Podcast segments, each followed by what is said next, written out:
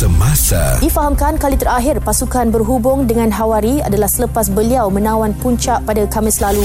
dan sosial Suspek yang mengambil rantai leher dan menariknya daripada kanak-kanak perempuan berusia 4 tahun. Cool 101. Hari ini Spectator Sukan di PM Cool 101 Saya nak bawakan kepada anda berkenaan dengan badminton ya Sukan badminton dan minggu ini kejohanan. Badminton Malaysia Open 2024 akan menjadi kalender pembuka tirai lah ya. Bagi jelajah dunia Persekutuan Badminton Sedunia BWF bagi tahun 2024 ini. Jadi cabaran Malaysia dalam persaingan ini bakal digalas oleh Lee Zijia dan juga Eun Ziyong Dalam acara persorangan lelaki. Dalam acara bergu kita ada Aaron Chia So Ho Yik dan juga Ong Yusin dan Teo Yi. Manakala dalam kategori bergu wanita kita ada Perlitan dan juga M Tina.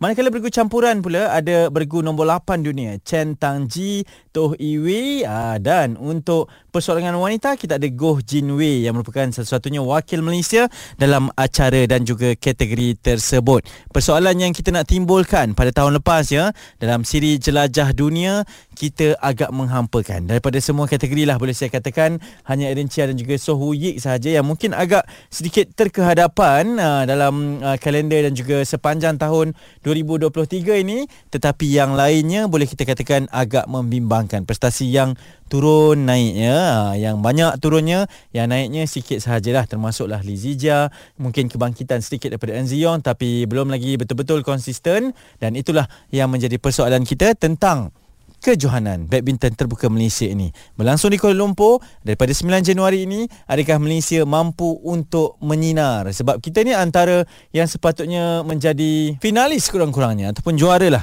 dalam kategori salah satu kategori mungkin persorangan terutamanya dah terlalu lama ya kita bersama dengan Datuk Lee Chong Wei tapi nampaknya kita sudah tidak ada dominasi tersebut. Adakah badminton kita akan menjadi suram dan akan terus suram pada tahun 2024 ini atau 2024 boleh menjadi tahun kebangkitan apa yang perlu dilakukan? Apa yang perlu kita jangkakan daripada kejohanan pembuka tirai tahun 2024 ini? Kejap lagi kita nak bersama dengan bekas jago dunia ya, bekas pemain nombor satu dunia iaitu our one and only Roslin Hashim. Helikopter cuma boleh bantu kita setakat 7,000.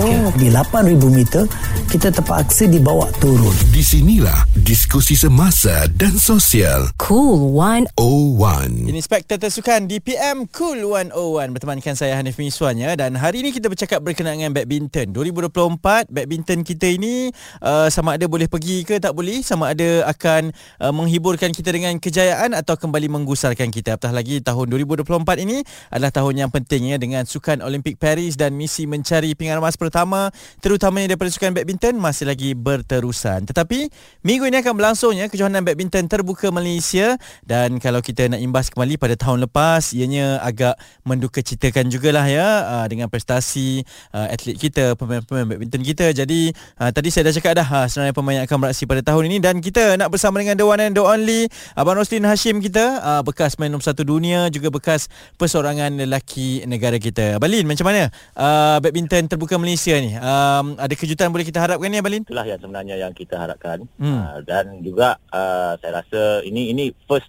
uh, apa tournament untuk tahun ni pembukaan. Uh-huh. uh, so saya haraplah dan saya rasa bukan saya seorang mungkin peminat-peminat badminton uh, tanah air juga yang lain mungkin akan uh, ingin melihatlah uh, kejayaan atau kejutan yang akan dibuat oleh pemain-pemain kita lah. Ya. Uh, seperti yang kita tengok macam kita baca pun macam uh, uh, apa uh, ketua jurulatih macam apa Rexy Maneki pun mencabar Mm-mm. pemain Mm-mm. ambil title untuk Malaysia Open ni. Ya betul Dan apatah lagi sekarang ni um, Terdapat dua kategori ni Macam uh, pemain-pemain Malaysia ni Kalau dulu zaman Abelin dulu Memang semua bernaung di bawah BAM eh. Sekarang dah ada Ya. yang profesional Sekarang yang ada di bawah BAM lagi uh, Jadi Ya. itu sebenarnya Membezakan ke tidak Balin Ataupun masih lagi perlu bermain di bawah satu lencana di dada ni Bagi sa- bagi saya dia tak tak ada perbezaan pun. Hmm. Yang penting apa diorang ni tetap bermain untuk Malaysia. Okay Ah walaupun uh, bermain apa dengan kelab profesional te- tetap di bawah uh, di bawah satu lencana lah Mm-mm. kan. Mm-mm. Ah, so bagi saya itu adalah kepentingan yang paling utama. Tak kisahlah dia main untuk apa BAM ke persatuan ke untuk uh, kelab ke bagi saya itu tak penting. Ha-ha. Yang penting kita bermain untuk Malaysia, bukan bermain untuk negara lain. Ha, sekali lah eh maksudnya Malaysia Ya. tetap Malaysia lah ya. Betul, betul. Okey, itu mukadimahnya bersama dengan Roslina Hashim. Kejap lagi kita nak tanyakan kepada Abelin kita ini uh, berkaitan dengan antara prospek siapa boleh jadi juara ataupun melangkah dengan kaki kanan lah ya untuk kejohanan badminton terbuka Malaysia ini. Dan uh, Abelin boleh eh untuk kenangan ketika beraksi di hadapan penyokong sendiri ini dalam kejohanan yang sama. Liputan yang komprehensif. Ya dalam pemakluman kita dan itu memadai lah. Buat masa sekarang kekal begitu. Cool 101. Semasa dan Social. Kita masih bersama dengan Roslin Hashim, bekas jago persoalangan badminton negara dan ini kita nak bercakap berkenaan dengan badminton terbuka Malaysia yang akan berlangsung daripada 9 hari bulannya pada hari esok uh, untuk aksi pembuka tirai kalender Persekutuan Badminton Dunia 2024 sama ada Malaysia mampu untuk memberikan cabaran ataupun tidak. Uh, Berlin, apa rasa um, 2024 ini uh, kita ni mampu untuk melangkah lebih jauh pada kejohanan badminton terbuka Malaysia ini dan siapa antara sandaran utama ni Berlin? Uh, mungkin kalau saya tengok yang chances kita untuk lebih jauh uh, sebenarnya kalau saya tengok dari uh, dalam double lelaki. Okey. Uh, double lelaki ni kita nampak dia orang punya orang cakap uh, performance ataupun achievement dia orang pun agak stabil lah. Hmm. Uh, tahun lepas macam kita punya single walaupun kita harapkan kita nak juga sebenarnya daripada single Mm-mm. kan sebab Mm-mm. akhir kita dapat 2018 daripada Betul. Datuk Lee Chong Wei. Uh-uh. So kita pun mengharapkan atau kita haraplah dia orang ni dapat melakukan satu satu kejutan lah. At least sekurang-kurangnya kalau tak dapat champion pun sekurang-kurangnya final. Hmm. Dan hmm. dapat masuk final pun saya rasa itu kira dah terbaik lah. Hmm. Uh, which is antara uh, Lidija ataupun Ziang kan. Hmm. Uh, pasal dia orang pun ialah prospek untuk uh, apa gold medal Olimpik juga. Betul? So of course Mm-mm. of course dia orang pun uh, fikir ke arah situ Hmm. kan uh, Mm-mm. untuk collect point untuk Olimpik. Uh, Mm-mm. tetapi uh, untuk single ni dia agak agak mencabar sikit lah sebenarnya. Okey.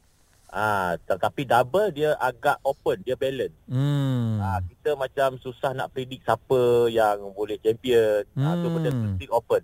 Kalau Hmm. macam single memang kita of course ramai yang akan letak Victor Axelsen Betul. kan, Ha, ha. uh favorite. Ha-ha. Ah, tetapi itulah yang kita nak lihat biar player kita ni buatkan satu kejutan. Hmm. Ah, walaupun orang macam uh, sebenarnya peminat-peminat kita ni masih lagi mengharapkan diorang ni membuat sesuatu. Ah, maksudnya untuk single player. Ha kan dan dan dan tu yang saya nak tanya juga tu uh, 2023 bagi saya secara peribadi saya tak tahulah bagi Berlin tapi agak mengecewakan lah secara Ya. terus terangnya lah kan sebab kita dah terbiasa dengan kejayaan-kejayaan ni uh, dari sudut badminton ni. Um, 2024 ini um, apa yang perlu dilakukan oleh dua pemain utama kita ni Berlin? Okey, uh, sebenarnya kalau ikutkan bukan bukan ialah bila kita dah masuk 20 maksudnya tahun yang baru. Okey. Tapi sebenarnya uh, setiap pemain ni dia dia harus ada target. Hmm. Okey, dia uh, seharusnya ada target berapa kejuaraan yang harus mereka ambil dalam setiap tahun. Oh, okey. Ah, dia Ah. dia macam tu. Baru kita akan uh, ada satu uh, komitmen orang cakap satu tanggungjawab Alright. untuk improvekan diri kita. Aha, aha. Kalau kita sekadar hanya untuk uh, pergi tournament untuk just cukupkan kota ha, kan Hmm. ataupun untuk untuk untuk saja just menyertai kejohanan Alright. so kita tak ada target jadi benda tu kita tak akan improvekan kita punya diri kita sendiri lah Hmm. ha, so at least sekurang-kurangnya macam tahun lepas okey tahun lepas kita kita lihat balik uh, mana yang yang orang cakap kita feel dekat mana Okey. ha, Mhm. mungkin dia bro mungkin dia orang ni pun ada target Hmm. tahun lepas Betul betul. tak, tak, Hmm. tak tercapai. Hmm. Ya, at least untuk tahun ni sekurang-kurangnya at least kena ada. Hmm. Baru kita nampak kemajuan ataupun improvement diri kita. Ya betul. Hmm. Kalau tidak dia akan jadi perkara yang sama. Roslin Hashim bersama dengan saya untuk uh, berbicara berkenaan dengan badminton terutamanya badminton terbuka Malaysia yang akan bermula daripada hari esok. Jadi anda saya percayalah boleh untuk terus memberikan cabaran uh, dan juga sokongan lah kepada pemain-pemain kita. Betul 2023 mungkin bukan tahun yang gemilang bagi sukan badminton tetapi kita harapkan agar ianya berubah menjadi tahun yang sangat-sangat cemerlang untuk atlet-atlet badminton negara kita bermula daripada hari esok sehinggalah ke temasya Sukan Olimpik 2024 di Paris nanti. Ya misi memburu emas dan uh, pastinya prospek yang terbaik daripada sukan badminton ini. All the best ya kepada semua pemain-pemain negara dalam kejohanan badminton terbuka Malaysia 2024 anda dengarkan eksklusif di sini Spectator Sukan Cool 101 Perdana Menteri Datuk Seri Anwar Ibrahim melahirkan rasa bangga beliau pasukan mencari dan menyelamat SAR negara membantu mangsa gempa bumi di Turki. Perspektif 360 darjah Cool 101. semasa dan sosial.